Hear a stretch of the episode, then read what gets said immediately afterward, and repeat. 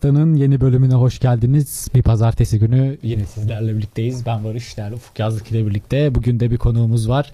Ee, editör, çevirmen Efe Özenç bizimle birlikte. Efe hoş geldin. Hoş bulduk. Çok teşekkür ederim beni programda ağırladığınız için öncelikle. Nasılsın? Çok teşekkür ederim. Davetiniz üzerine daha da mutlu oldum. Sizleri sormalıyız. Biz de iyiyiz. Bu Teşekkür arada ederiz. Efe ile Biz de dün tanıştım. Bugün radyoya Evet konuk benim olarak. de dün haberim oldu. Bir mesaj attı Barış. Öyle böyle dedim çok iyi. Ee, Konu, Alalım. Çünkü Efe'nin ilgilendiği alanda spor e, Hı hı. ve kültür üzerinden de daha çok böyle. Ee, bize istiyorsan biraz kendinden bahset bir kısaca. Şeyi de anlatalım. Burçin abinin, Burçin Badem'in Beyaz Evet. Gölge kampında NBA ile ortaklaşa bir basketbol okulu düzenlendi, tertip edildi. Orada o vesileyle bir araya geldik, tanıştık. Ben de İsmet abinin İsmet Badem Efsanesi kitabının tekrardan çıkışında editörlük yapmıştım. Ben o vesileyle oradaydım. Barış da oradaymış aynı şekilde. Bir araya geldik, tanıştık. Bugün buradayız çok şükür. ya kendimden biraz şöyle bahsedebilirim. Ben aslen hukukçuyum, avukatım, hukuk fakültesi mezunuyum. Fakat hayallerim eskiden beridir hep basketbol, dijital oyunlar, kitap okumak, kitap yazmak bu alanlarda geliştiği için ben bir noktadan sonra bütün gelecek planlarına, kariyere vesaireye rest çekip hayallerimin peşinden gitmeye karar verdim. Çeşitli internet sitelerinde, farklı forumlarda, internetlerde vesaire şurada burada kitapların içerisinde de kullanılanlar oldu. Basketbol yazıları yazmaya başladım, spor yazıları yazmaya başladım. Onun arkasından bu yakın zamanda yine bir tesadüf sonucu editörlük işi geldi bir yayın evinden.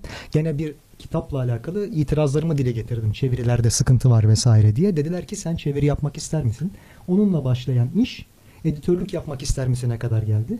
Onun sonucunda da ciddi anlamda hani bazı kitapları kazandırmayı başardık literatüre. Bunun yanı sıra bir kitabımızın Lebron'un hikayesinin anlatıldığı Kralın Dönüşü, Lebron James'in öyküsü şeklindeki bir kitabında çevirmenliğini yaptım. Bunun yanı sıra neler yapıyorum? Gene dijital oyunlar serisi ve e-spora ilişkin olarak ülkemizde ve hatta dünyada çıkan ilk seri bana ait. Onları kaleme aldım. Bunun yanı sıra Twitch'te ve YouTube'da da yayıncılık yapıyorum. Aynı şekilde konu, sohbet, her türlü mevzu üzerine gelişebiliyor. Herhangi bir sınırı yok. Böyle söyleyeyim en azından. Ee, peki bugün de ilk e, hani Türkiye'de spor kitabı e, basımını, yayıncılığını konuşacağız. Hı hı. Hani arkaya neler oluyor? Ee, Türkiye'de hani spor kitabı çevirisi keza hani e, ne şartlarda yapılıyor? Ee, biraz bunlardan bahsedebilir misin? O süreç sürecin başı, sürecin gelişimi. Tabii. Şöyle ki herhangi bir romanın çevirisini yapmakla bir spor kitabının çevirisini yapmak arasında çok ciddi farklar var. Sporda en nihayetinde ben hukuk çevirisi yapmış birisi de olarak söylüyorum. Tıpkı hukuk gibi, tıp gibi, mühendislik gibi veya herhangi bir ayrı meslek dalı gibi kendi teknik terimlerine, kendi deyişlerine, kültürüne sahip bir dal. Dolayısıyla sadece bir yabancı dil bilmek yetmez. Bu terimlere de aşina olmanız, işin kültürüne, literatürüne, tarihçesine biraz en azından fikir sahibi olacak kadar aşina olmanız şart. Kaliteli bir çeviri yapmak istiyorsanız. Türkiye'de bunu bulmak kolay değil. Ciddi anlamda bilgi birikimi olan insanların ya dil eksiği var, dil eksiği olmayanların da merakı yok bu konuya. Biraz zoraki bulup buluşturup da o çeviri yaptırılıyor. Ciddi anlamda deforme edilmiş kitap çevirileri var bu konuda spor literatüründe. Benim de dediğim gibi yayın evinde işe başlamamın vesilesi olan kitap hatta buradan da söyleyeyim Sarunas Yasikevicius'un Kazanmak Yetmez isimli kitabıydı.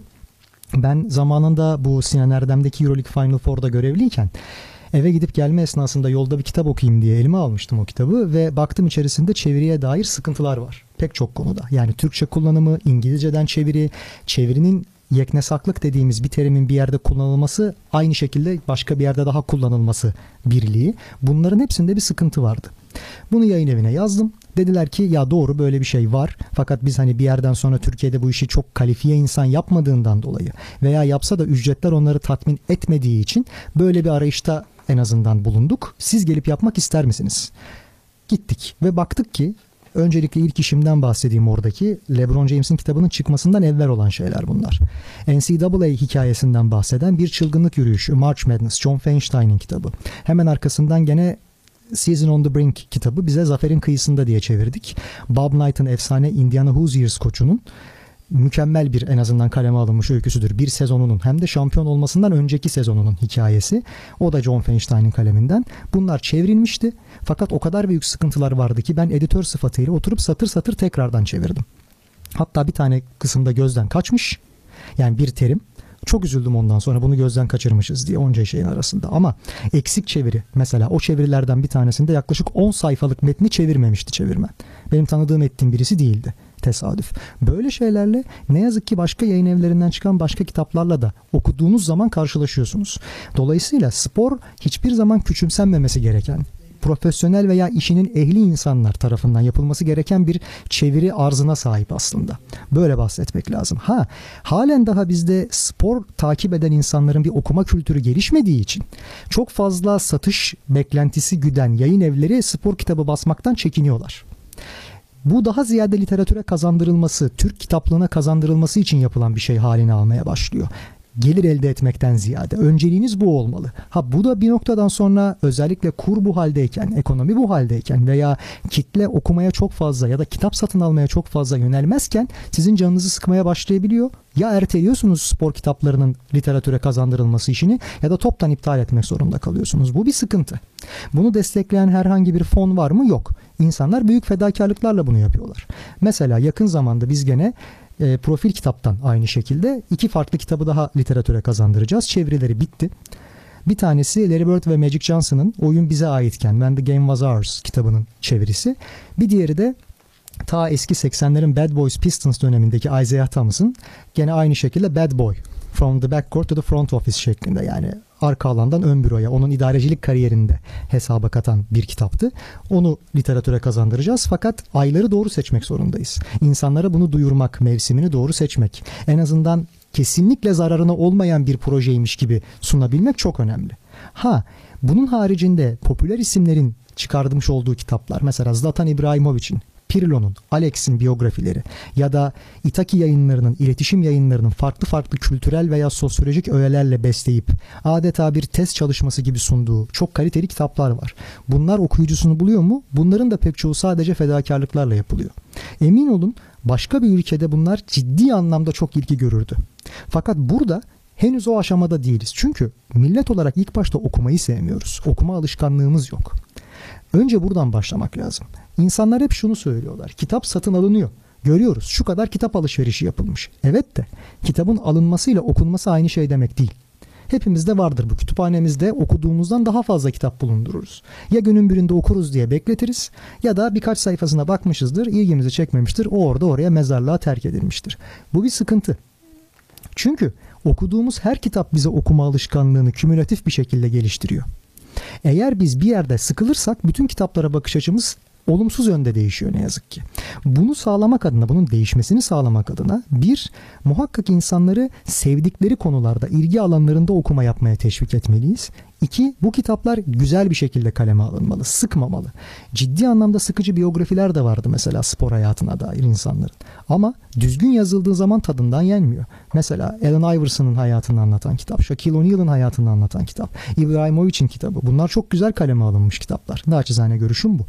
Ve bu kitapları okuyan insanlar aa ben daha da fazla biyografi okuyabilirim. Demek bunun böyle eğlenceli yanları da varmış. Veya zaten benim de bildiğim şeylerden güzel güzel bahsetmiş içgüdüsüyle daha fazla kitap okumaya yönleniyor. Ben şunu gördüm mesela. Alex'in kitabını okuduktan sonra adam gidip Sir Alex Ferguson'ın kitabını da alıyor. Mourinho'nun kitabını da alıyor. Pirlo'nunkini de alıyor. Eğer ebadı göz korkutmuyorsa veya çeviride sıkıntı çok fazla değilse insanların o zaman şevki kırılmıyor daha fazla okumak istiyorlar. Ha spor kitapları toplam edebiyat kültürü içerisinde ne kadarlık bir paya sahip derseniz çok az. Bizim ülkemizde geçmişten bugüne kadar 100 tane 120 tane spor kitabı ya çıkmıştır ya çıkmamıştır. Ama şu anlamda söylüyorum. Herhangi bir kulübün külliyatı, tarihçesi bunlar çıkmıştır. Spor ansiklopedisi bunlar çıkmıştır. Eskiden bugüne Kahraman Babçum, Cem Atabeyoğlu aynı şekilde. İşte Atilla Gökçe'nin bir takım katkıda bulunduğu yazılar ve ya da Cüneyt Koryürek aynı şekilde. Bunların çıkarmış olduğu kitaplar ansiklopedik kitaplar. Ergun Hiç Yılmaz. Bunlar literatürde yerini aldı. Fakat bunlar bir seferlik kitaplardır. Ancak 20 yılda 30 yılda bir güncellenir. Her sene peşinden yeni bir şeylerin çıkmasını sağlayacak kitaplar değildir. Oyuncu hikayeleri, belli bir takımın hikayesi. Mesela şöyle Dünya Kupası'nda atıyorum ki Hollandalılar 74'te 78'de neler yaptı? O jenerasyonun hikayesi veya Barcelona'nın bu tiki taka futbolu oynamaya başladığı zamandan işte nereden başlamıştı, nereye kadar gitti, nerede biteceğin hikayesi. Iniesta'nın biyografisinde bunlar var mesela. Bunların ele alınması insanları futbola, spora, basketbola bambaşka bir bakış açısıyla bakmaya itiyor. Bunu sağlayan kitapların devam etmesi çok önemli. Yani aslında e, dikkat edeceğimiz hani en büyük nokta içeriğin e, ilgi çekip çekmemesi yani. E, çünkü Tabii. baktığımızda bazı spor kitaplarında işte biyografi diye e, satın alınan kitaplar böyle Wikipedia bilgisi gibi yani ansiklopedi bilgisi gibi herkesin bildiği ama e, dediğimiz gibi farklı hikayelerin olduğu kitaplar daha ilgi çekiyor. Burada işte çevirmenin ve editörün herhalde e, katkısı çok önemli. Tabii. Ben şu soruyu sormak istiyorum. Şimdi anladığım kadarıyla basketbol üzerinde özellikle geleneksel spora karşı zaten bir tutkun Hı hı, var. Var. Ya peki bu dijital sporlarla alakan ve e, bunlar üzerine yazman ne zaman başladı? Şöyle öncelikle bir konuyu açıklığa kavuşturayım. Herhangi bir futbolcunun kariyerini sırf dil engeli yüzünden yeterince okuyamayan insanlar için bunu Türkçe'ye çevirip de kısa kısa bir almanak gibi yayınlama fikri de kötü bir şey değil cep kitabı anlamında. Fakat sektörün genelini bunların teşkil etmemesi çok önemli senin söylediğin üzere. Daha ziyade onların hayat hikayelerini, özel hayatlarına dair yaşadıklarını, verdikleri karar süreçlerini vesaireyi düzgün kaleme alarak bu da çok önemli. Yani sporcular çok iyi birer yazar, çok iyi birer ifade edici. Çünkü onlar çok kısa cümlelerle konuşup anlaşıyorlar. Maç içerisinde de maç dışında da. Veya pek çoğunun zaten kendini ifade etme alanında herhangi bir eğitimi de olmuyor. Bunları sağlayabilecek olan yönetmen artık editör ya da işte oranın tasihçisi her kimse kaleme alan kişi onlar adına ya da onlara yardımcı olan bunların katkısı çok önemli. İkinci şeye gelecek olursak Evvela ben basketbol yazarlığıyla başladım. Muhtemelen de hiçbir zaman o bitmeyecek. Ama dijital oyunlar eskiden beridir, benim küçüklüğümden beridir benim kara sevdalarımdan bir tanesi. Bu neden böyle? Benim çocukluk yıllarım aslında evlere bilgisayarların girmeye başladığı. Yani Amiga'ların, Commodore'ların değil, Atari salonlarının değil de evlere Game Boy'ların veya bilgisayarların, kişisel bilgisayarların girmeye başladığı zamana denk geliyor. Bunun akabinde ben ortaokul yaşlarındayken internet de ciddi anlamda gelmeye başladı bizim ülkemize. Ama henüz internet kafelerden biraz biraz ancak nemalanabileceğimiz seviyedeydi. Hiçbir evde ucuza internet bulmak, tam zamanlı internet bulmak, kaliteli internet bulmak mümkün değildi. Bakmayın halen daha çok mümkün değil gibi görünüyor ama bu incelediğimiz zaman bize şunu gösteriyor. Amerika'nın 1980'lerin sonunda uyguladığı teknolojiyi biz şu an uyguluyoruz ülkemizde. Öyle bir fark var aramızda. Bunun ardından dijital oyunlar bize öyle bazı tecrübeler aşılayabiliyor ki biz hayatın belli noktalarından alamadığımız zevkleri, gerçek hayata dair bütün hayal kırıklıklarımızı o oyun dünyasının içerisinde unutabiliyoruz. Başka tecrübeler edinebiliyoruz. Bu aynı zamanda bir örtük öğrenme. Yani dil bilmeyiz, yabancı dil bilmeyiz o yaşlarda. Fakat mekanizmayı, olayın ne olduğunu çözdükten sonra çok rahat o oyunda uzmanlaşıp bitirebiliriz. Bu tarz yeteneklerimizi geliştirme imkanı da sağlar. Aynı zamanda kaliteli eğlence sunar. Bunların hepsi en azından ergenlik döneminde sorunlu zamanlar geçiren herkes için güzel bir kaçış noktasıydı. Ben sadece benim jenerasyonumdaki tek kişi değilim bu alana ilgi gösteren. Benden büyükler de şimdi küçük kardeşlerim de aynı şekilde. Ha yazarlık kısmı nereden ortaya çıktı? Aslında çok yakın bir zamana kadar yoktu. Dijital oyunlar ne zaman ki e-spor kavramı içerisine oturmaya başladı, bu ciddi anlamda kalıcı olacağını gösteren bir sektör haline geldi. Bizim ilgimiz de oradan ortaya çıktı.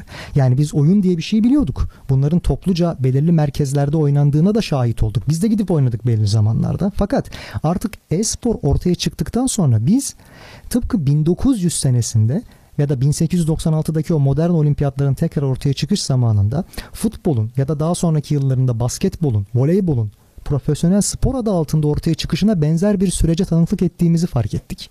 Yeni bir spor branşı doğuyor. Hatta bu atletizm kadar içinde alt dal barındıran bir spor branşı. O zamanki tartışmaların aynısı bir fiil bu zamanda yapılıyor ve biz de buna bir açıklık getirelim istedik. Oyun teorisiyle benim şunu da söyleyeyim yüksek lisansım Bahçeşehir Üniversitesi'nde oyun tasarımı üzerine tezli yüksek lisans verdim. Bu bunun sebebi de aynı şekilde bir oyun nasıl tasarlanır? İnsanlar niçin oyun oynarlar? Bunun faydaları nelerdir? Yurt dışında insanlar bunun ne kadar farkında? Bizim ülkemizde halen daha neden para tuzağı veya zaman kaybı olarak görülüyor? Veya daha ciddi meseleler dururken abi dur şimdi oyun mu oynayacaksın ya da kalk oyunun başından hadi dersine tarzı bir bakış açısıyla oyunlara bakılıyor. Bunu görmek istedik. Yüksek lisansın hemen ardından da yaklaşık bir sene kadar evvel yayın evinde çalışırken dedim ki bu projeyi geliştirelim. Frankfurt Kitap Fuarı'nı ziyaret ettik. Orada ben detaylı bir şekilde inceledim. Dünyada oyunlara dair bazı kitaplar evet var ama bunlar ya senelik almanak gibi ya da Guinness Rekorlar kitabı gibi ya da oyunun bizzat sadece kendisini anlatan renkli kuşa kağıda baskılı ciltli kitaplardı. Biraz işin gösteriş kısmına kaçıyorlardı. Ama sosyolojik bakımdan, felsefi bakımdan, beşeri bakımdan ya da akademik ölçüde e-sporu, oyunları, insanları ve mali açıdan da bu e-spor sektörünün doğumunu ve gelişimini, nedenlerini inceleyen hiçbir projeye rastlamadık. Bunu başlatalım istedik. Pek çok oyun. İlk başta King of Fighters 98 ile başladım. Bunun asıl sebebi şuydu. O benim çok sevdiğim bir oyundur geçmişten. Bir dövüş oyunudur. Fakat yakın zamanda karakterlerini o kadar güzel bir şekilde yeni bir sisteme oturttu ki telefonlarda bir mobil MMORPG'ye çevirdi. Yani bir fantastik kurgu rol yapma oyununa çevirdi. Yani artık günümüzde eski oyunlar yeni türlerde tekrardan kendilerini gösterebilmeye başladılar. Bu dönüşümü anlatmak istedim o kitapta. Yoksa o bir e-spor dalı değil, olamaz da o oyun. İkincisi hepimizin bildiği gençlik yıllarından ortaya çıkan Counter Strike oyunu. Üçüncüsü League of Legends. Dördüncüsü daha sonra PUBG Fortnite. Beşincisiyle beraber. Şimdi altıncı olarak da Zula. Bizim ülkemizden de böyle bir kendi sistemini oturtmayı başarmış bir e-spor dalı çıktı. Buna bakmak istedim. Niye diğer yerli oyunlar başaramazken Zula başardı? Neyi çok iyi yaptı? Hangi konuda sıkıntıları vardı giderdi? Şu an ne noktada? Geleceği ne noktada? Bunları tartıştım. O alanda uzman olan kişilerle elimden geldiğince dilim döndüğünce röportaj yapmaya çalıştım ve bunu projelendirdim. Bu merak buradan ortaya çıktı. İlk başta ben tabii o zaman bu projeye destek veren profil kitaba, şimdi aynı şekilde benim kitaba, yeni kitaplarımıza destek veren benim kitap yayınlarına çok teşekkür ediyorum buradan sizin aracılığınızla. Dünyada bir ilki gerçekleştirdik. Fakat bizim ülkemizde pek çok şeyin farkında olmaz insanlar ilk ortaya çıktığında tarih yazdığımızın da farkında değiller. Hı hı. Yurt dışında emin olun gidip anlattığımız zaman bu kitapların kıymeti daha çok biliniyor. Yayın haklarını oraya veremesek bile Aa, biz de böyle şeyler yapmaya başlayalım diyorlar. Şimdi doğruya doğru elin Amerikalısı bu konuda konuda benden çok daha fazla kaynak bulma imkanına sahip. Çünkü menbaalarından bir tanesi orası e-sporun ve oyun sektörünün. Ya da Güney Kore, Çin, Asya ülkeleri bu konuda çok daha fazla materyal bulabilir. Benim görüşüme ihtiyacı olmayabilir. Ama en azından fikir bakımından yakında bu kitapların sayısı daha da artacak diye umuyorum ben. Öyle ya söyleyeyim. Aslında biz de e, kaç bir ay, bir, bir ay önce yanılmıyorsam da bir buçuk ay önce Ufuk'ta bir yayın yapmıştık. Ona dair bir şey söyleyecektim ben. E, e-spor hani spor mudur yoksa spor olacak mı olmayacak mı bu tartışmalar Hı-hı. bağlamında e, konuşuyorduk. E, hani Ufuk şey diyordu yani biz tartışıyoruz ama ortada bir şey var ve gelişiyor. Yani ben bu tartışmanın gereksiz olduğunu düşünüyordum. Ya e-spor mu Hı. değil mi? Ya ortada olan bir şey var. Ya bunu reddetmek de olmaz. Çok doğru. Ya o konuya şöyle bir açıklık getireyim. Kaan abi de Kaan Kural da bu konuda ciddi anlamda güzel argümanlar ortaya koyuyor tabii. Dünyanın geri kanalında da buna benzer şekilde konuşan insanlar çok. En başta bu tartışmayı ESPN kanalı körükledi aslında. Mevzu şu. Abi spor dediğimiz öğenin tanımı nedir? Bunu biliyor muyuz? Yani spor nedir? Eğer ki olimpik tanımdan bakacaksak işte Sitius, Altius, Fortius daha hızlı, daha yükseğe, daha güçlü. Ya da eski atletizm temelli spor tanımına bakacak olursak o zaman şu an topla oynanan takım sporlarının hiçbirisinin spor sayılmaması lazım.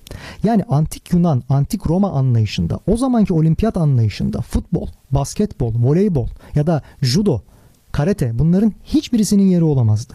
Demek ki spor tanımı belki antik Yunan'dan o olimpik felsefeden geliyor ama değişiyor ve gelişiyor. Neye göre gelişip değişiyor? İnsanların beğenisine, izleme isteğine yani ilgisine göre. Hatırlatalım buradan yakın zamanda işte o 1896 döneminden bakacak olursak futbolun, basketbolun zaman içerisinde olimpik bünyeye alınması da çok tartışmalı süreçler sonunda ortaya çıkmıştı. Ve bu netice bazen halen daha tartışılıyor bunlar spor mu değil mi diye. Neden? Çünkü Abi bir spor anlayışı var. Bu antik Yunan'dan kalma. İnsanlar bireysel olarak koşarlar. Belirli bedenlerine dayalı belirli atletik şeyler yaparlar. Ama bununla sınırlıdır. Yok topmuş, ayrı bir edevatmış, takım halinde taktiklerle oynanırmış. Bunların o branşlarda yeri yok. Halbuki Azteklerde, İnkalarda bunun kalıntılarını görmek mümkün eski dönemlerden. Ha şöyle bir durum var. Şimdi belki diyoruz ki yeri yok ama bakıyorsunuz zaman içerisinde tekvandoda, judoda hatta belki tek, teşhizat olarak teknolojik aygıt kullandığımız Formula 1, MotoGP bunların hepsi spor çatısı altında birleşiyor. Demek ki nedir? Başka bir tanıma ihtiyacımız var. İnsanları eğlendiren, keyifli vakit geçirten, izlenme bakımından ciddi rağbet gören ve sistematik, idmanlı, üst düzey rekabet doğuracak her türlü şey kendini spor adı altında bir sektörle imal edebilir. Ha bir püf noktası var. Fiziksel çaba, fiziksel efor. Burada ne kadar önemli? Şimdi kimilerine göre satranç bir spor değildir. Çünkü sadece masa başında oturursunuz zihinsel aktiviteyle iş yaparsınız. Fiziksel aktiviteyi çok fazla kullanmazsınız. E-sporda her ikisi birden var. Fiziksel olarak belki alıştığımız ölçüde göğüs göğüse çarpışma yok. Bilgisayarlardaki karakterler aracılığıyla insanlar karşı karşıya geliyorlar. Ama şu çok var. Belirli hareketleri çok seri biçimde yapıyorsunuz. Vücudunuz ciddi anlamda yoruluyor. Ama geleneksel sporlarda insanlar önce fiziken yorulur, sonra zihnen yorulur. Burada önce zihnen yoruluyorsunuz, bıkıyorsunuz. Onca ondan sonra hani fiziksel bir yorulma gerçekleşiyor. Böyle farklar var mı? Var. Bu bir sektöre dönüştü. ESPN de bunu kabul etti. Ve e-spor branşı açtı kendi sitesi içerisinde. Bunu takip etmek için. Çünkü şunu unutmayalım. Eskiden bilgisayarlar bizim evimizdeyken biz bilgisayarlarda yapay zekaya yani aygıtın hafızasında başka insanlar ne kodlamışsa ona karşı oynuyorduk. Aygıt'ın yapacağı şeyler belliydi bizim hamlelerimize karşı. Ona dair bir strateji geliştiriyorduk. Oynayışımızı geliştiriyorduk ve her seferinde oyunu aynı şekilde bitirebilme ihtimaline sahiptik. Oyun deneyimi bize aynı şeyi sunuyordu.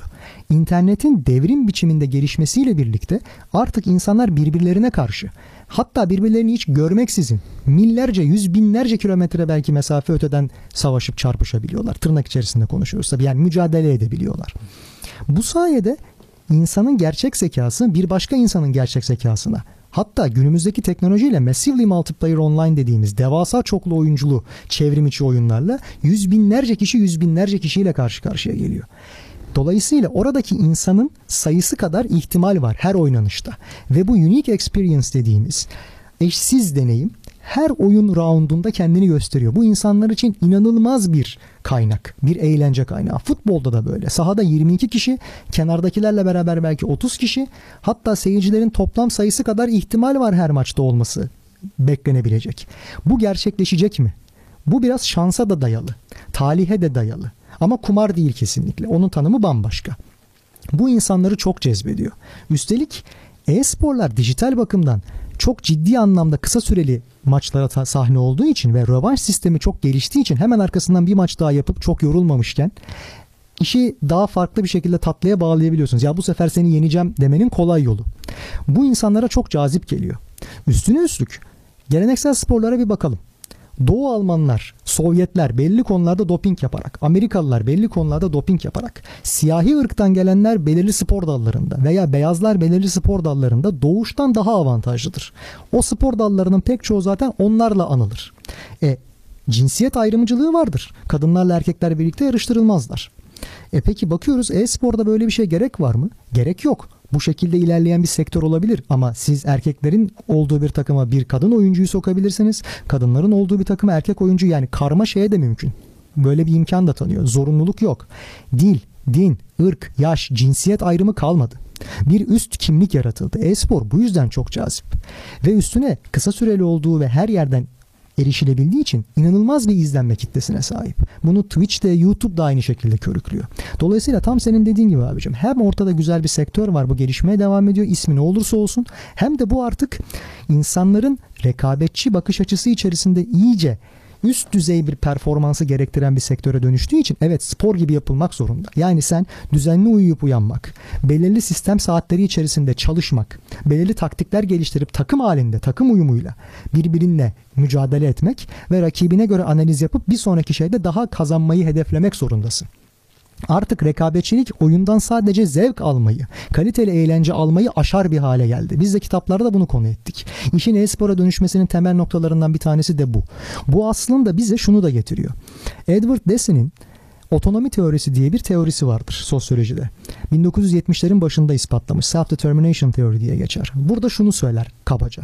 Bizim vermiş olduğumuz kararların günlük kararlardan bahsediyor. Kaçı bizim bilinçle, iradeyle verdiğimiz kararlar. İnsanları harekete geçiren, eylemde bulunmalarını sağlayan temelde iki güdü var diye bilinir. Birincisi ihtiyaçlarımızdır. Bunları karşılamak için hareket ederiz. İkincisi ödüllerdir. İstediğimiz bir şey elde etmek uğruna bunu yaparız. Bir de diyor üçüncüsü vardır. Her insanın doğuştan gelen veya sonradan geliştirdiği yetenekleriyle yine başka insanlara karşı her daim yeni rekabetler bulma, onlara ve kendine bu yeteneklerinin ne derecede iyi olduğunu ispatlama içgüdüsü ve ihtiyacı vardır. İşte bu içgüdü oyunların fena halde körüklediği, devasa imkanlarla tekrar tekrar kendini kanıtlama imkanı sunduğu bir içgüdü. Bu yüzden de oyunlar çok seviliyor. Üstüne Diğer sanat dallarına baktığınız zaman işte resim, müzik, heykel, dans ya da sinema 7. sanat dalı olarak artık kabul edildi. Baktığınız zaman siz seyirci olarak edilgensiniz. Ne demek bu? Bir başkası bir eser tasarlıyor. Siz ona bakıp kendinizce bir şeyler algılıyorsunuz ve hormonlarınız o algıya göre bir hissiyat besliyor. Siz sanatçının hissiyatı nedir bilmiyorsunuz onu yaparken. Tahmin ediyorsunuz sadece. Ha bir şu var. Belki siz sanatçısınız ama bu sefer de siz yaptığınız eser kadar kendinizi anlatabiliyorsunuz. Oyunlarda böyle bir şey yok. Dijital oyunlardan bahsediyorum.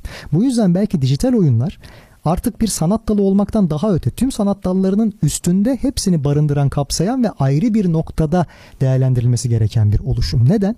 Çünkü tüm bu saydığımız sanat dallarını, resimi, müziği, görselliği ve işitselliği, derin hikaye kısmını, edebiyatı hepsini barındırıyor.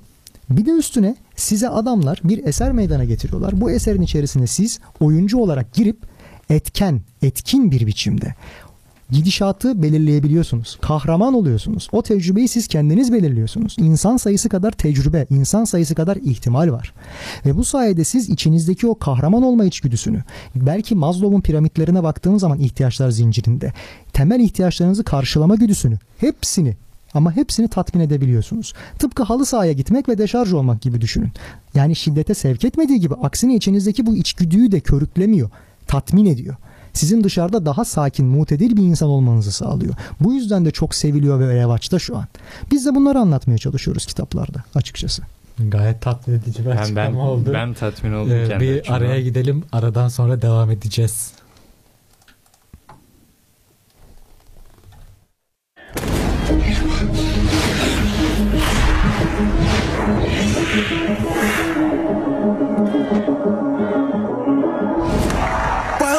To a world, no heroes and villains. Welcome to a war we've only begun. So pick up your weapon and face it.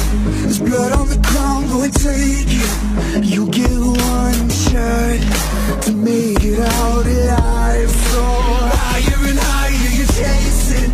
It's deep in your bones, go and take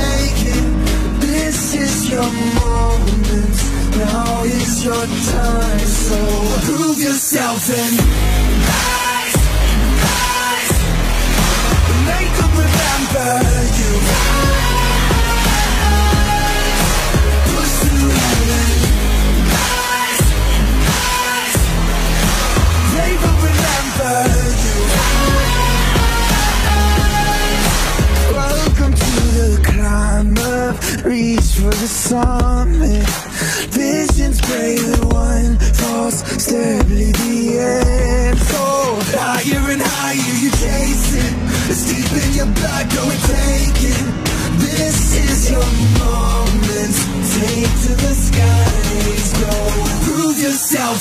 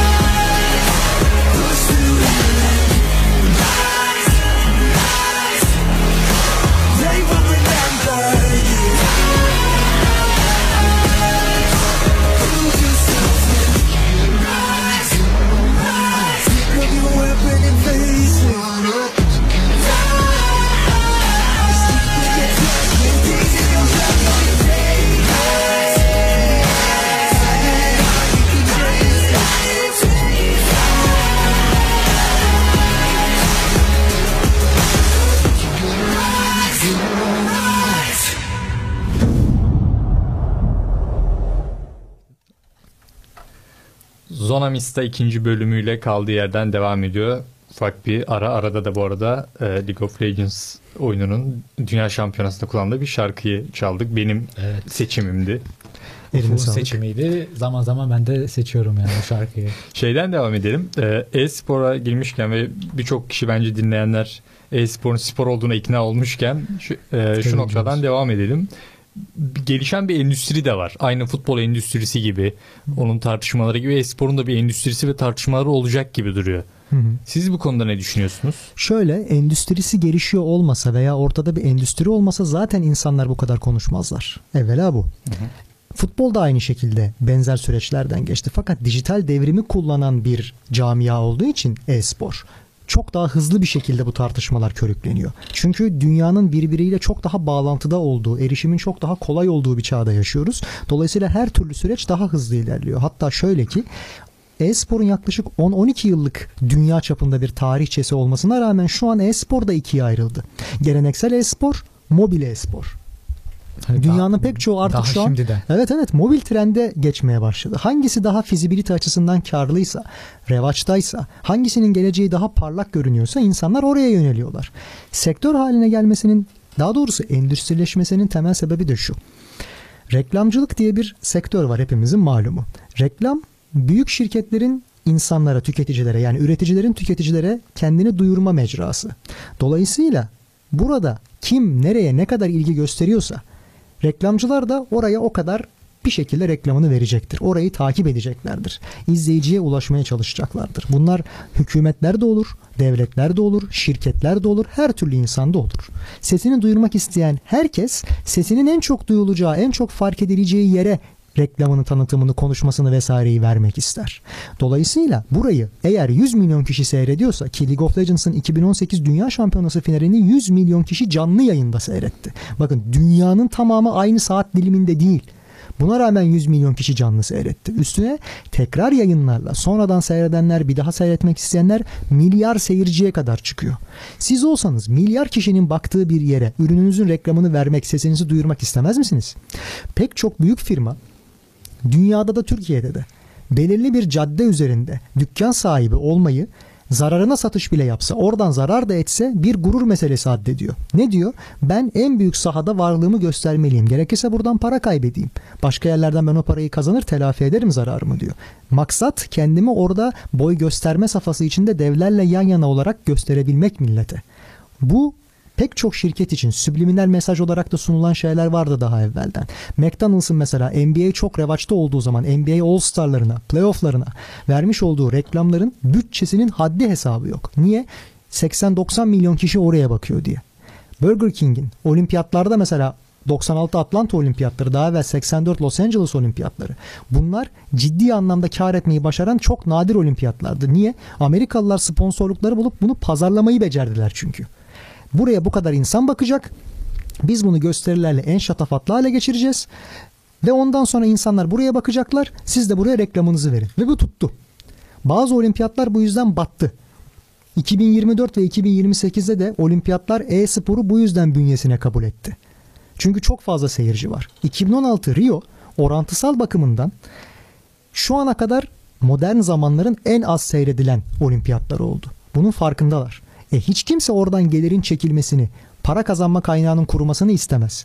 Nasıl ki zamanında futbolu, basketbolu, daha sonra judoyu, tekvandoyu vesaireyi bünyelerine aldılar. Okçuluğu, şunu bunu vesaire. Bunda da aynı şekilde e-spor da o bünyeye girecek. Çünkü maksat kim nereye bakıyorsa en büyük seyirci rakamını toplamak, oradan reklam almak ve paranı kazanmaya devam etmek. Yani bu gösteri sanatı aslında aynı zamanda. Bir show business dedikleri olay bu. Eğlence sektörünün bir parçası. Endüstrileşmesinin sebebi de bu. Bu sektör ne kadar düzenli biçimde ve sürekli biçimde çalışırsa seyirciyi de trafik olarak o kadar fazla çekersiniz. Herkes bunun peşinde. Madem burada bir menba bulduk, bundan mümkün olduğu kadar fazla ve doğru biçimde faydalanmamız lazım. Ha şu var. Amerika'daki takımlarında, Avrupa'daki takımlarında pek çoğu mali olarak zarar ediyor. Çünkü fizibilite anlamında doğru pazarlamayı, doğru yayın politikasını, doğru gelir elde etme modelini benimseyemediler. Masrafları bir noktadan sonra gelirlerinden fazla hale geliyor. Bunu da çekip çevirmek mümkün. Mobil e-spor mesela burada devreye girecek. Çünkü hepimizin elinde zaten başka amaçlar için en kalitelisini aldığımız cihazlar telefonlar. Bunların en ağ baba profesyonel oyuncusu kadar oynamamıza imkan verecek teknolojiyi bize sunuyor bu oyunları. PUBG'nin mobili, Fortnite'ın mobili, şimdi Zula'nın mobili çıkıyor mesela yine aynı şekilde. Bu mobil platformda da biz zaten bilgisayar almamıza gerek kalmaksızın başka bir iş için aldığımız ve en kalitelisini zaten gene almış olduğumuz cihazı kullanabileceğiz. Niye üstüne gidip bir daha bilgisayara para harcayalım ki diyorlar. Bu evet güzel bir para kazanma metodu. Yani daha doğrusu tasarruf etme metodu.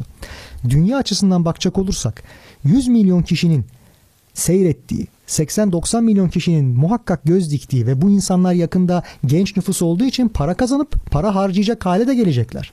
Oscar Wilde ne der? Ben zevklerim uğruna para harcarım. İnsanların pek çoğu da parayı önce ihtiyaçlarına, arta kalan parayı da zevkleri uğruna harcarlar. İşte bu zevkler uğruna harcanacak para veya zevkin ihtiyaç haline geldiği algısını doğurma süreci burada da işliyor. Ben diyor ki gerekirse ayakkabısına sponsor olayım. Bu adam atıyorum ki Nike giyiyor, Adidas giyiyor. Belki hiçbir yerinde görünmeyecek. Belki sadece salona yürürken görülecek. Belki ayağa kalktığında iki salise görecek ama olsun. Ben bu adamın Nike giydiğini ben herkese duyuracağım diyor. Bu adam Nike giyiyor. Nike burada da var. Teknoloji firmaları zaten pek çok ekipmanı oraya gönderiyor. Bakın bunlar benim bilgisayarımı, benim klavyemi, benim mouse'umu kullanıyorlar diye. O başka bir konu. Ama Migros, Carrefour, Domino's bunlar normalde hiç dijital oyunlarla alakası olacak sektörler değiller. Burger King bunların hepsi sponsor oluyorlar. Forma reklamı veriyor. Oyuncuya bizzat sponsor oluyor. Takıma sponsor oluyor. Niye? İsmim orada görünsün futboldaki gibi. Niye sponsor olur futbola birisi? Bir takıma. Bir vergiden düşülür şirketlerde. İki ismini çok duyurursun. Yani sempati toplarsın. itibar toplarsın. Para karşılığı prestij. Aynı şey burada da geçerli. Ha bir de şu var. Siz eğer akıllıca bir model çizerseniz ciddi anlamda e-spordan para da kazanabilirsiniz. Bunun modelleri de mevcut. Bütçeye ve plana oranla. Düzgün bilinçli bir şekilde gidildiği zaman bu endüstri insanlara saadet de getirebilir. İlle felaket olmak zorunda değil sonucu. Şeye de bir açıklık getirelim. İnsanları acaba iyiye mi kötüye mi teşvik ediyor anlamında. Normalde biz oyunları ya işte vakit öldürme aracı, deli saçmalığı, para tuzağı, vakit ziyanı evet. vesaire olarak Ben de tam ya. o konuya değinecektim. Hı. Lafını böldüm ama e, işte e, şöyle bir algı var. Genelde işte dışarı çıkmayan insanlar daha fazla oynar. Hı hı. Pek sosyal hayat olmayan insanlar e, e-spora yöneliyor gibi Hı-hı. bir algı var. Şimdi bunu birkaç farklı açıdan ele almak lazım kısa kısa. Birincisi şu. Oyunlar temelde ikiye ayrılırlar. Dijital devrim başladığından bu yana. Analog oyunlar, dijital oyunlar. Analog oyunlar sokakta insanların birbiriyle oynadığı veya kutu oyunlarıyla, kart oyunlarıyla, gene masa başında birbirleriyle oynadığı oyunlardır. Yani insanlar yüz yüze bunu oynarlar. Bu oyunlarda zaten sosyalleşmeniz kaçınılmazdır. Sizi asosyal haline getiremez hiçbirisi. Başka insanlara ihtiyaç duyarsınız çünkü oyunu oynamak için. Dijital oyunlarda durum belirli bir süre için farklıydı. İnternet bu kadar popüler olmadan önce, multiplayer veya massively multiplayer oyunlar çıkmadan önce siz mümkün mertebe sadece dijital cihazla yapay zeka ile bağlantı içerisindeydiniz ve ciddi anlamda sadece onunla konuşuyordunuz, onunla iletişim kuruyordunuz, sosyal hayattan kopuyordunuz, bildiğimiz anlamdaki sosyal hayattan. Hı hı. Multiplayer kavramı geliştikten sonra siz belki fiziksel olarak sosyalleşmiyorsunuz ama fiilen fiziksel sosyalleşmenin imkan veremeyeceği ölçüde sosyalleşiyorsunuz dijital platformdan. Ben yaptığım herhangi bir şeyi buradan 30 bin 40 bin kişiye duyurabiliyorum. Aslında radyo programı veya TV programı da benzer bir sistem. Siz şu an 30 bin kişiyi karşınızda göremezsiniz. O kadar insanı bir gün içerisinde görüp onlarla konuşamazsınız. Kolay kolay. Ama bu teşhizat size o kadar insana sesinizi duyurma imkanı veriyor. Aynı şey orada da geçerli. Onlarla iletişim içine geçiyorsunuz. Onlarla merhabalaşıyorsunuz. Oradan tanışıp belki evleniyorsunuz. Bunlar çok oluyor artık günümüzde. Second Life oyunu oynayanlar, World of Warcraft oynayanlar bunların pek çoğu buna şahitlik etti ve buranın hukuku gelişti artık. Dijital miras hukuku dijital boşanma hukuku, evlenme sözleşmesi vesaire bunların örneklerini sıralayabiliriz. Artık bu oyunları oynayanlar diğer normal insanlara, oynamayan insanlara, fiziksel sosyalleşmenin sadece sosyalleşme olduğuna inanan insanlara kıyasla çok daha fazla sosyalleşiyorlar. Çünkü sosyal nedir? Birey değil çoğul. Ben çok daha fazla gerçek insanla buradan iletişim halindeyim. Telefonda konuşmakla bu iş olmaz. Herkesin gördüğü 30 bin, 40 bin, 1 milyon kişinin gördüğü bir şeyde kendimi ifade ediyorum. Onlarla iletişim halinde olabiliyorum. Bu inanılmaz bir sosyalleşme imkanı. Sadece algının, bakış açısının düzelmesi lazım. Bir ikincisi oyunların faydası nelerdir diye bakarsak hele ki bu yeni devrim, yeni nesil oyunların açısından konuşacak olursak bir yatay algıyı, peripheral vision dediğimiz bu yatay gözlem algısını, görsel algıyı çok geliştiriyor. Çünkü her an her yerde bir şeyler oluyor ve siz görüş açınızla bunları sürekli algılıyorsunuz. Milisaniyeler içerisinde. Bu algı ben mesela şu an atıyorum ki bir itfaiye ışığına veya polis arabasının ışığına kolay kolay bakamıyorum. Çünkü o kadar algılamaya alışmışım ki ve derin biçimde her olan biteni kırmızı mavi ışığın hızlı hızlı yanıp sönmesi bende neredeyse epilepsi doğuracak. Hı hı. Mesela uzun süreli bakmamak gerekiyor ondan sonra. Ha bir de üstüne şu var. Çok fazla algıladığınız için anlık reaksiyon göstermemiz gereken oyunlarda biz inisiyatif almayı da öğreniyoruz. Hızlı düşünme, sorumluluk alma, soğukkanlı olma. Yapamıyorsak tekrar tekrar bedavaya deneme, maliyetsiz. Yorgunluk vesairesi falandan bahsetmiyorum. Bambaşka bir konu bu. Formüle 1 mesela şu an çok pahalı bir spor dalı. Özellikle de arabaların fiyatları anlamında. Ama deneme sürüşlerinin, pist tanıma sürüşlerinin hemen hemen hepsini artık şu an dijital simülasyonlar aracılığıyla yapıyor. Niye? Çünkü kaza riski yok. Maliyeti yok. Herhangi bir benzin, tekerlek vesaire lastik şunlar bunlar hiçbirisinin bir riski yok. Maliyeti de yok ucuz. Dolayısıyla bunlar da bundan faydalanmaya başladı dijitalden. Ha bir de üstüne şu var. Siz her ne olursa olsun sadece oyun oynadığınız için bile bir şeyler öğreniyorsunuz. Niye? İlgi alanınıza dair belki oraya birisi bir şey bırakıyor. Ya da chatte yazışırken bir şey öğreniyorsunuz. Ya da keyif vakit, keyifli vakit geçiriyorsunuz sadece. E-spor belki bundan bir kademe artık ilerisi profesyonel bir iş haline geldi. Ama neticede keyif aldığınız şeyi yapıyorsunuz. Bakın realistik meslekler dediğimiz, pozitif meslekler dediğimiz insanlığın varoluşundan bu yana ortada olan muhasebecilik, işte doktorluk, hukukçuluk vesaire bunların hepsi her zaman zaten olmayı sürdürecek. Onlar her zaman orada. Onu olmak isteyen gider fakültesini okur bunu olur. Bunda bir sıkıntı yok. Ama şu an e-sporcu kimliği altında, dijital oyuncu kimliği altında veya yayıncı iş yapan herkes bu olay olmasaydı belki de çok daha mutsuz olacaktı. Keyif aldığı bir şeyi bulamayacaktı. Anlatabiliyor muyum? Onlara da ayrı bir gelir kapısı, meşhur olma kapısı, hayatını sevdiği işten, hayallerinden kazanabilme imkanı sunuyor. Böyle bir şey de var.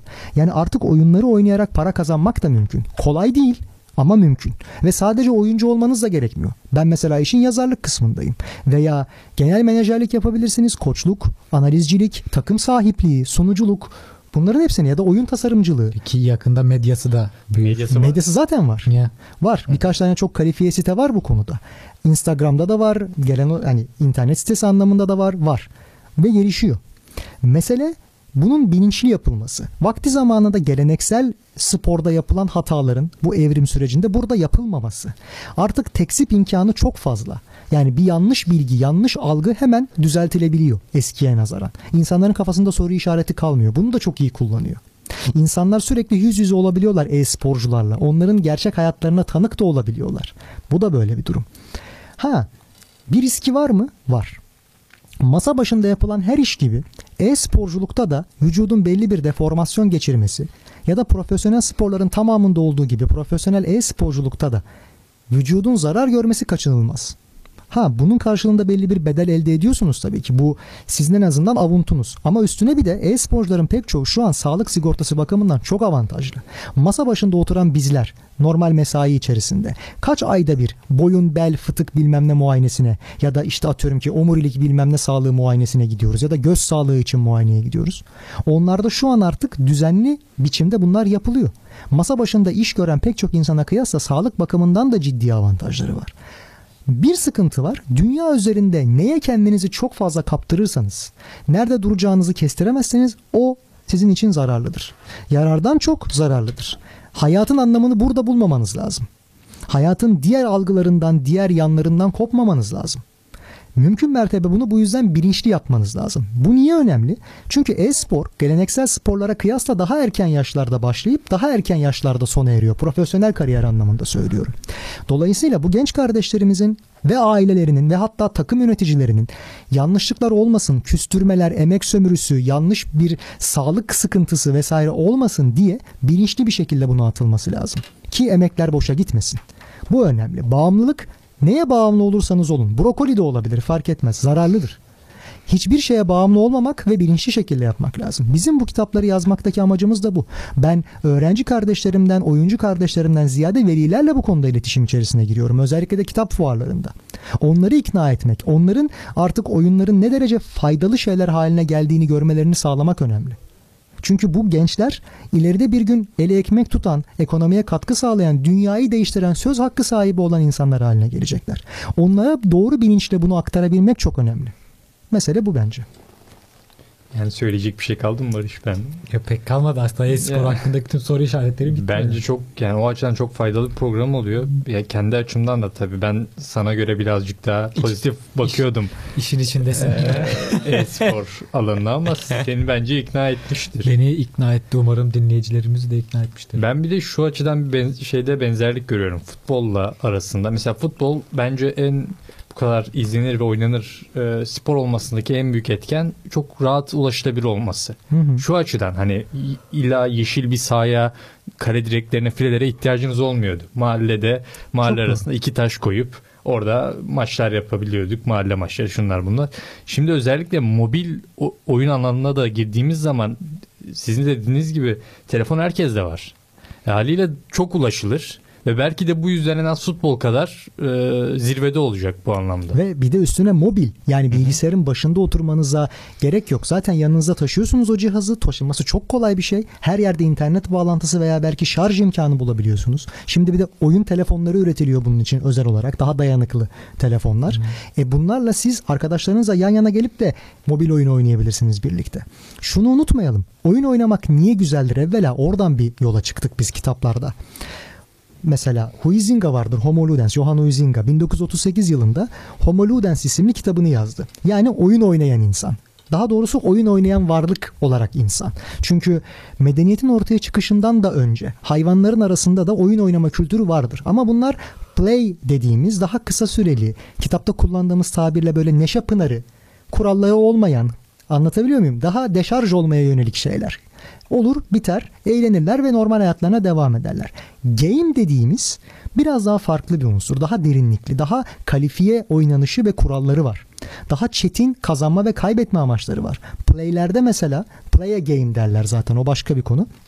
Klasik playlerde kazanma kaybetme koşulu olmayabilir. Sadece öylesine de play diye bir şey ortaya çıkartabilirsiniz. Ve bunların her birisi doğuştan insanın içerisinde İngilizce embedded kelimesiyle kullandığımız içkin, gömülü olan bir hissiyattır. Oyun oynamaya insanlar zaten doğuştan hazırdır. Gerekli her türlü manevi teşhizat da insanın içerisinde vardır ve insanın manevi yönünün varlığının da ispatıdır oyunlar. Çünkü oyun somut bir şey değildir.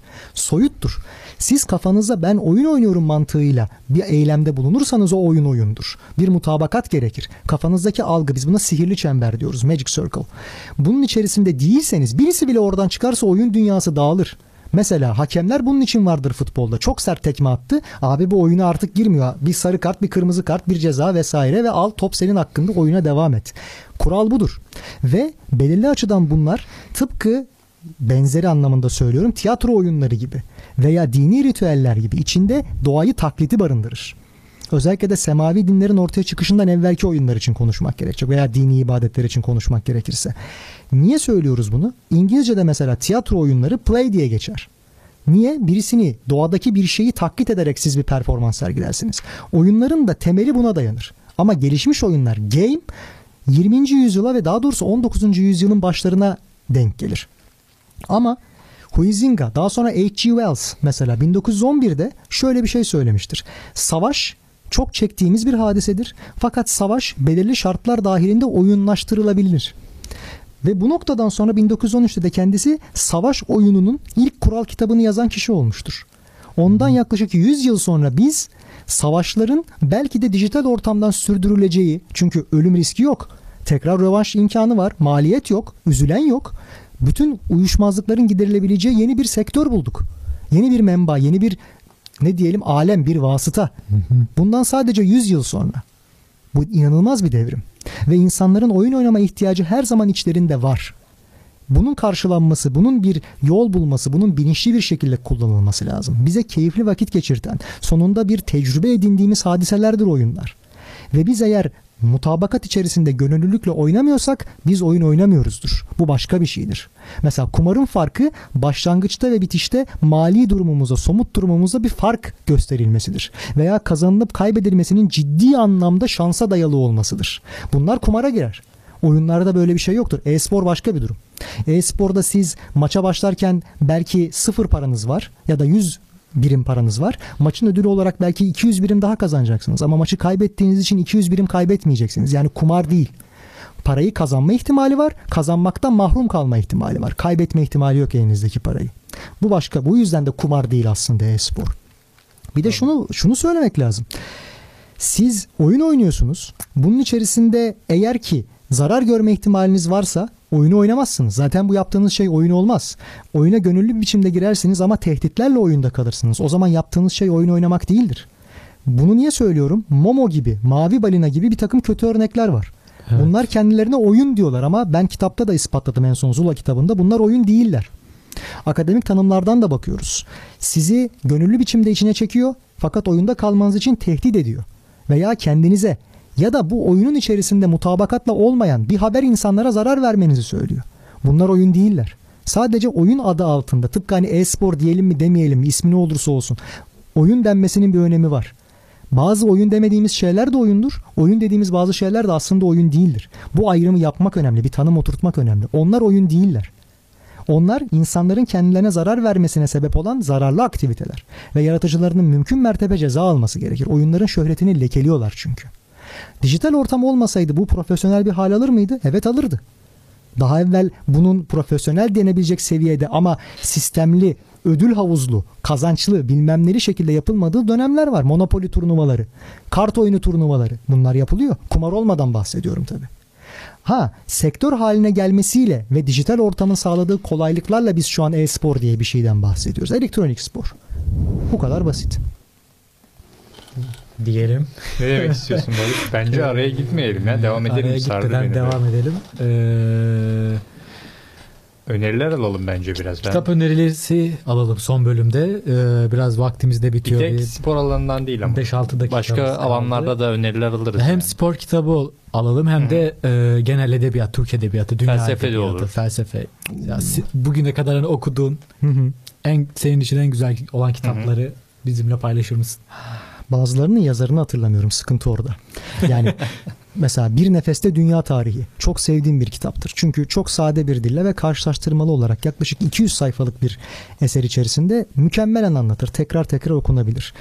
En fazla okuyup şey sevdiğim şeylerin içerisinde mesela tarih kitaplarından da benzer şeyler söyleyebiliriz. Ben açıkçası hani İlber Hoca'nın kitaplarını bir sohbet zevki şeklinde okurum. Akademik olanları başka bir konu ama son yayınladığı kitapların pek çoğu sohbetmiş gibi algılanabilecek, okunabilecek kitaplardır. Yanlışıyla doğrusuyla vesaire. İnsanları tarih okuma ya da siyaset okuma algısı içerisine evet çekebiliyor, teşvik edebiliyor. Bunlar söz konusu. İdris Küçükömer'in kitabı vardır Batılılaşma ve Türkiye'de Modernleşme yanılmıyorsam kitabın ismi. O çok önemli bir eserdir. Bunun yanı sıra ya bizim klasiklerimiz içerisinden Pıtırcık serisini, Asterix'i, Tenten'i veya çizgi romanları bilhassa tavsiye ederim. Özellikle de Martin Mister'ı mesela. Çünkü bize akademik bilgileri de aktaran türden birer çizgi roman değil sadece. Bilgi kaynağıdır onlar. Okuma alışkanlığıyla beraber merak ettirip başka şeyler de sağlayabilirler. Başka neler tavsiye edebilirim? Spor kitabı olarak en başta ben açıkçası hani Stephen Curry'nin kitabını editörlüğünü yaptığım için de söylemiyorum ama okurken ayrıca bir zevk aldım. Gene Feinstein'ın kaleminden çıkan kitaplar özellikle Mart Çılgınlığı ve Zafer'in Kıyısında oradaki basketbol algısını, üniversiteler düzeyindeki basketbol Evet. algısını, koçluğun nasıl yapıldığını ve nasıl yapılması gerektiğini, oyunculuğun nasıl olması gerektiğini bize gösterdiği için benim için çok kıymetli kitaplardır. Bunun yanı sıra yine LeBron James'in kitabını tavsiye ederim benzer şekilde. Başka neler olabilir diye düşünüyorum.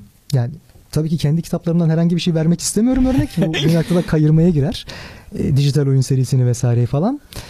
O kadar hazırlıksız geldiğim bir konu ki bu şu an. Yani. Hani binlerce kitap tavsiye edebilirim. Öyle böyle değil. Kim olabilir? Kim olabilir? Yavuz Bülent Bakiler'in kitaplarını tavsiye edebilirim aynı şekilde. Çok kolay okunması sebebiyle ve aynı şekilde çok zengin bir içeriğe, güzel bir Türkçe'ye sahip olması sebebiyle. Başka ne olabilir? Şu an mesela elimde çok güzel bir kitap var. Ben açıkçası bu kadar güzel olacağını düşünmüyordum. İmparatorluğun Son Kurşunu Enver. Zafer Tekin'in yakın plan yayınlarından çıkmış. Şöyle söyleyebilirim. Enver Paşa hakkındaki bütün mevcut literatürü taramış ve güzel bir şekilde kaleme almış. Okumak isteyen, bilgi edinmek isteyen varsa tavsiye edebileceğim bir kitaptır. Şimdi bunun haricinde bence siz kategori sorun ben ona göre varsa tavsiyem dile getireyim yoksa hakikaten çok uzayacak o İyi mesele. kitaplar geldi. Vallahi kitap geldi. Bence şey de sorabiliriz. Bir öneri film olabilir, belgesel olabilir. Accepted filmi vardır. Sen- Çılgınlar Üniversitesi diye Türkçe'ye çevrilmişti yanılmıyorsam. Hı hı. Başka şekilde de çevrilebilir. İnsanların kendi üniversitesini kurma süreci. Bütün üniversiteler tarafından reddedilen kişilerin belirli tesadüfler sonucunda kendi üniversitelerini kurmalarına giden bir süreci anlatıyor. Daha sonra bizde onu Çılgın Dershane serisi bir dizi olarak yapmaya çalışmıştı. Hmm. Tutmadı. Çılgın Dershane Üniversite Türk versiyonu. diye. Evet Türk versiyonu tutmadı ama filmin kendisi çok eğlencelidir onu söyleyeyim ve çok ilham vericidir. Bunun haricinde Hoosiers filmini tabii ki çok tavsiye ederim. Space Jam filmini çok tavsiye ederim. Dönüp dönüp seyrettiğim Yeni filmler bunlar. çekiliyor LeBron James. Ya şimdi nasıl olacak bilmiyoruz ama ilki ciddi anlamda benim için bir başyapıttır. Yani. Başka neyi tavsiye edebilirim? Film. Aa tabii ki aa, Dangerous Minds aynı şekilde. Ya Türkçe nasıl çevrildi bilmiyorum ama daha ziyade bizim bu Mahmut Hoca veya işte Hayat Bilgisi dizisindeki Afet Güç Verir Hoca daha doğrusu öğretmen çok pardon hoca camide derdi kendisi hep orada. öğretmen Afet öğretmen aracılığıyla anlatılmaya çalışılan işte bu fedakar, ilgili öğretmen ve öğrencilere erişebilen öğretmen motifini gösteren mükemmel bir filmdir. Şarkısı da çok güzeldir hatta filmin şarkısı. Coolio'nun Elvi ile beraber işte o Gangsters Paradise şarkısı. Bunun haricinde neler olabilir? Düşünüyorum. Oceans serisi, Oceans 11, 12, 13. Yine benzer biçimde ben Amerikan Pastası serisiyle büyüdüm. Onun mizahını ayrıca bir severim. Dizi olarak Friends'e deli gibi tutkunum. Friends. Onu söyleyeyim. How I Met Your Mother'ı Barney karakteri hariç hiç sevmem. Çünkü tamamen Friends'in çakması olduğunu düşünürüm. belli konularda. Ve kalitesiz bir çakması işin kötüsü. Yani Friends varken onu seyretmem Evet. açıkçası şeklinde. Başka ne var? Mentalist'i tabii dizi olarak çok tavsiye edebilirim. İnanılmaz bir diziydi o benim için. İzlemiştim onu evet. Sonu hariç. Bu ekip Monk dizisini de Fringe dizisini de aynı şekilde mahvetmiş. Çünkü başından sonunu tahmin ederek veya planlayarak çıkmamışlar. Biz nasılsa zamanı geldiğinde izleyici talebine göre buna bir son yazarız demişler. Tutmayan çok nokta var. O yüzden tabii belli sükutu hayaller söz konusu. Ha Türk yapımı filmlerden ben mesela Ölümlü Dünya'yı çok seviyorum. Evet onu ben de beğendim. Ve ben mizahını çok seviyorum o filmin. Döndürüp Yani. döndürüp tekrar seyretme alışkanlığım var. Bunun yanı sıra ne olabilir? Cem Yılmaz'ın filmlerinden seyrettiklerim tabii çok var. Özellikle de işte şimdi gerçi bir siyasi slogan haline geldi ama o film her şey çok her güzel şey çok olacak güzel filmi. olacak. Ya da Hokkabaz filmi. Ba- Başka başka tatlar da yaşatan güzel filmleri. Başka ne olabilir diye çok etkileyen filmler. Aa, Son bir tane daha alalım. Tamam komedi filmi olacak bu da yine benzer bir şey. Ya daha doğrusu şöyle söyleyeyim ben ya. Dur. Ee, o o çok güzel bir filmdir benim için. Canım kardeşim filmi. Canım kardeşim. Tarık Akan, Kahraman Kral, Halit Akçatepe. Bunu söyleyebilirim. Bir tane de Arkadaşımın Aşkı filmi vardı. My Best Friend's Girl diye. O da çok eğlenceli komik bir filmdi. Güzel naif duygular bırakması açısından da çok önemlidir benim için onlar. Yani böyle noktalayayım ben. Noktalayalım. Efe'ye gel. Bize katıldığın için çok teşekkür Çok ederim. Ben çok teşekkür verimli ederim bir yayın oldu özellikle. Hem Hı hı. e-spor hem işte değindik. Türk spor kitaplarına değindik. Bir de- Editörlük, çevirmenlik. Çok yararlı bir Bir de oldu. böyle konuklar şu açıdan rahat oluyor. Böyle sık sık soru sormak falan durumunda Evet çok kalmıyorsun. çok açık. Yani çok açıklayıcı. Ya çok- sona şey. anlatıyor. Sen de Böyle Yani çok bir ders- güzel nazik bir halde ifade ettin gevezeliğimi çok ederim. Cidden bizim için bir ders gibi oluyor aslında. Evet ben seviyorum böyle. Ya benim genelde Yani kişisel algı bir açısından Sayfa not çıkardı Ufuk. insanlarda hep şey vardır. Ya yarım saatiniz varsa 5 dakikalık bir şey anlatacağım. İşte o benim. ben genelde böyle bilinen bir insanım. Gene öyle oldu ama ağırladığınız için ayrıca ben tabii dinlemekten çok zevk teşekkür aldık. ederim. Ne mutlu. Tekrar teşekkür edelim. Ee, Zona Mista'yı dinlemeye devam edin. Herkese mutlu haftalar dileriz. haftalar. Hoşçakalın.